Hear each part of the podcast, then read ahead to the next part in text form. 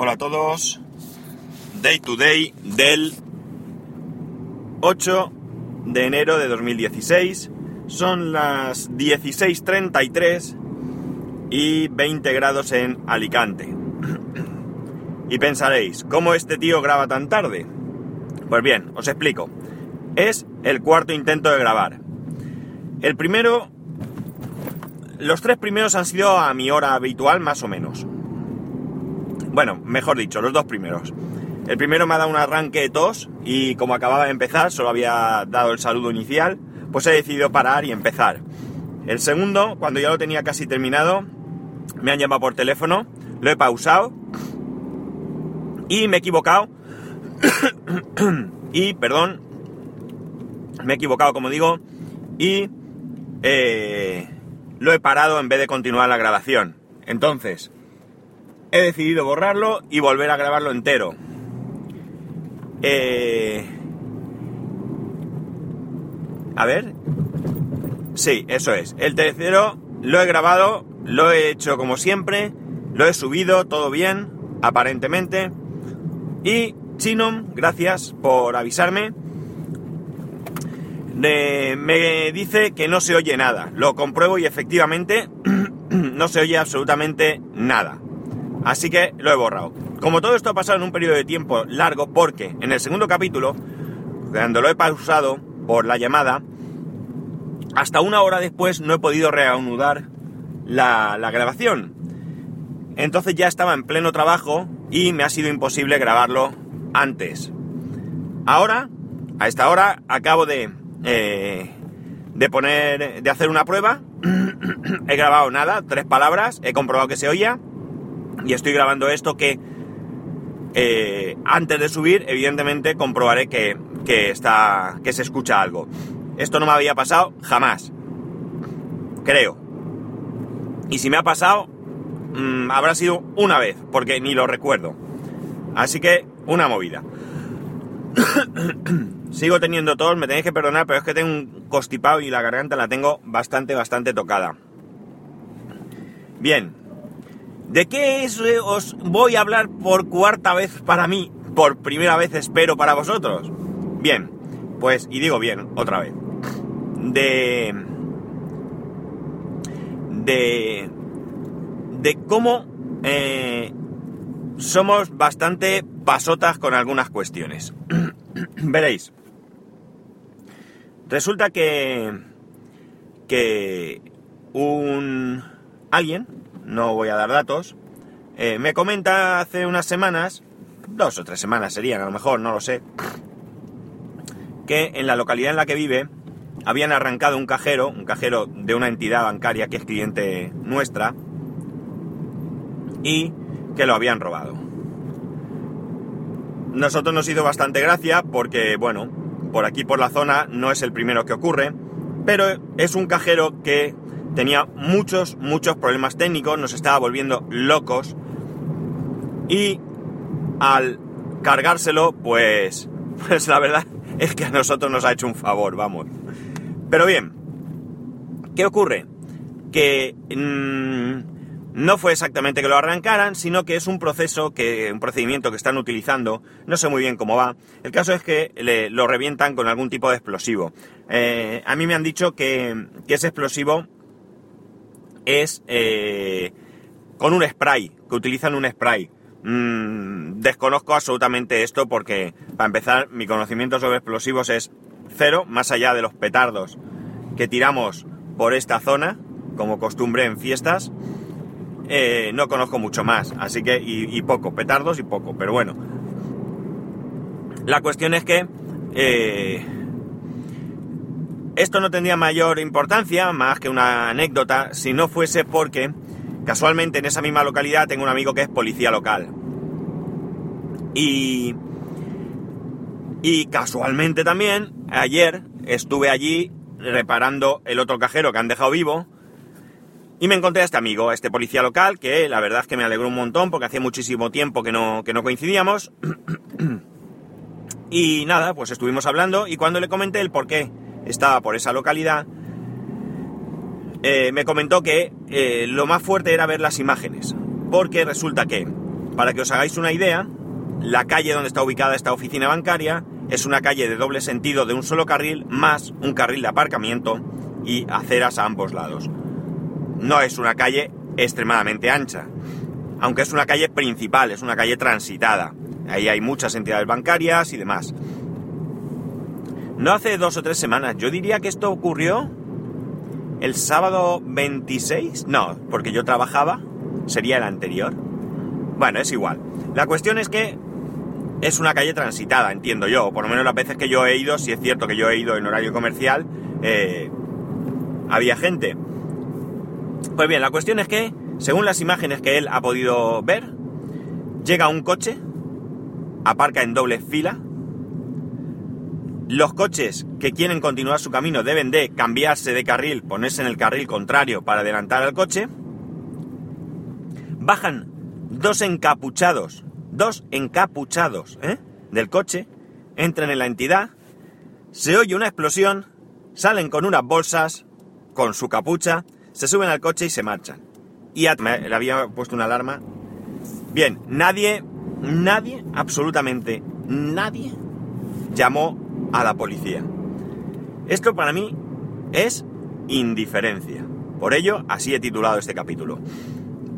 En un caso como este, en el que tan solo es algo material, un robo, contra una entidad bancaria que tampoco es que vaya a sufrir mucho, pues nos haría gracia si no fuese porque a mí me da que pensar en que esto lamentablemente no solo pasa con el robo eh, de un banco.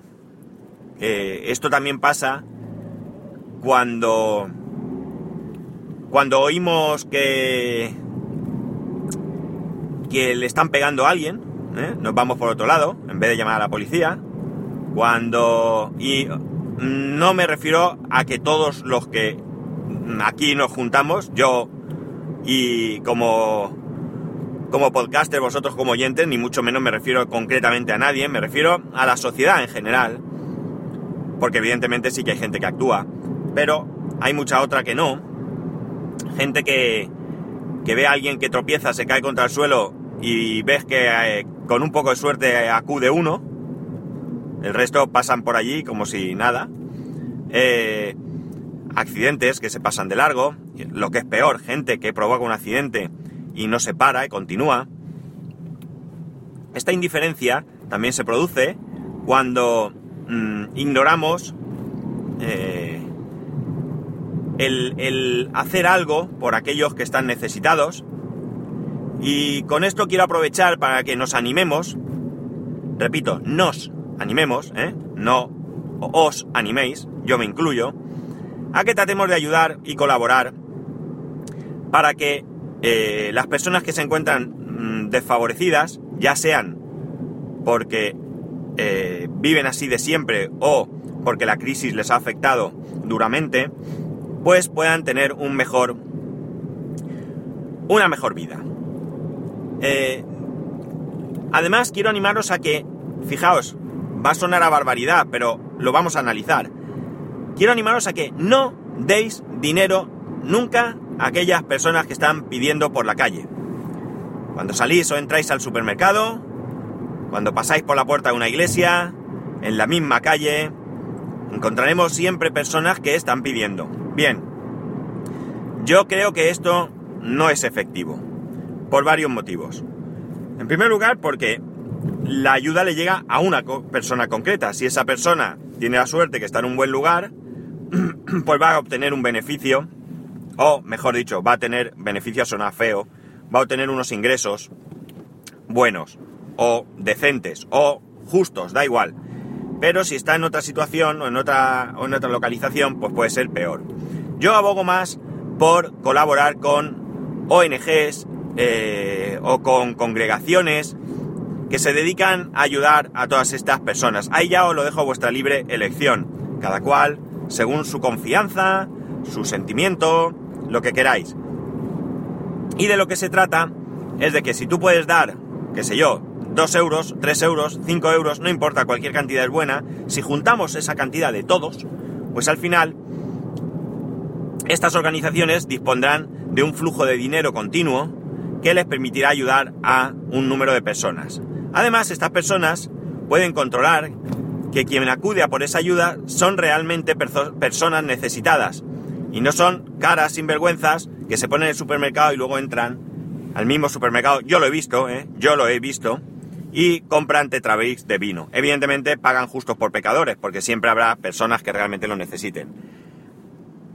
Pero, eh, como digo, creo que es mucho mejor canalizarlo de otra, de otra manera. Bien, eh, que, que imaginaros por un momento que cada uno de los que trabajamos en España pudiéramos dar 5 euros. Esto es una utopía porque hay gente que está trabajando y aún así tiene dificultades para llevar el día a día. Pero vamos a suponer, vamos a hacer un ejercicio de imaginación. Y suponemos que cada uno de los que trabajamos podíamos dar 5 euros al mes. Esos 5 euros, si hay una población activa de qué, sé yo, de 25 millones de personas en España, no sé si llegamos, 24, 20, me da igual, vamos a hablar sobre 20. 20 millones de personas por 5 euros, estamos hablando de 100 millones de euros al mes para ayudar a todas estas personas. Si eso conseguimos hacer presión para que las administraciones también colaboren, pues yo creo que es un empuje bastante interesante.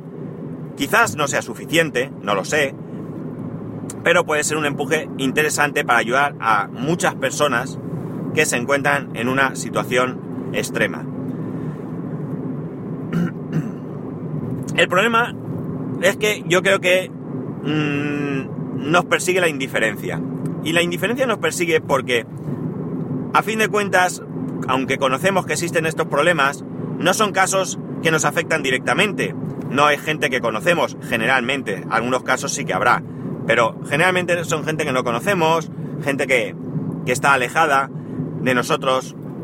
Y nosotros ponemos un muro, no porque seamos desalmados, sino simplemente porque mm, quizás nos autoprotegemos de, de las penas de la vida. No lo sé. Está claro que no pienso que todos los que no donamos nada no somos malas personas. Eh, algunos lo hacemos en ocasiones, siempre cuando hay una catástrofe. Cruz Roja, eh, Médicos Sin Frontera, cosas así. Pero, y todo esto está muy bien, cuidado. Pero, fijaos qué fácil sería hacer algo así. Eh, apadrinar a un niño. Apadrinar a un niño es una maravilla. Por muy poco dinero al mes, eh, vais a hacer que un grupo de niños puedan llevar una vida mucho mejor. Porque debéis de saber, supongo que lo sabéis, pero vamos, cuando uno apadrina a un niño, pese a que a ti te mandan una foto de, de un niño, te carteas con él, te manda dibujos, te mandan fotos, ese niño no es el que recibe tu dinero. Tu dinero lo reciben eh, la organización y ya invierte. Es decir, si con ese dinero, con el dinero que reciben de toda la gente, ellos cogen y eh, construyen una escuela y ponen profesorado, es evidente que a esa escuela van todos los niños de ese pueblo o aldea o lo que sea, o grupo de, de poblados o de aldeas o lo demás, o lo que sea. No van solo aquellos niños que han encontrado un padrino. Lo de la es un poco estética para que tú eh, pues te sientas más cercano a ese hecho. Entonces, como veis, la colaboración que hace uno eh, ayuda a muchos niños. Pues bien, yo voy a hacer un ejercicio de un ejercicio de auto mm, convencimiento de tratar de buscar algún método de colaboración. A mí me llama mucho la atención lo de apadrinar a un niño. Ya sabéis que los niños, el bienestar de los niños es mi preocupación.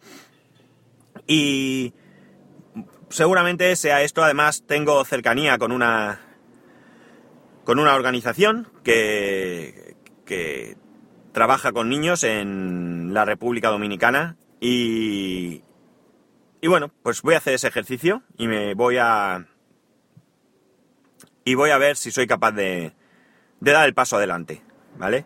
Y os animo a que lo hagáis. Bueno, nada más. Indiferencia, hay que quitarla, que sea propósito para este año nuevo, para este 2016. Bien, ya sabéis, para poneros en contacto conmigo, daytodaypod, eh, daytoday.spascual.es. Disculpad la tardanza del episodio.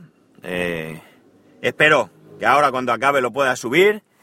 Que tengáis un gran fin de semana y nos escuchamos el lunes.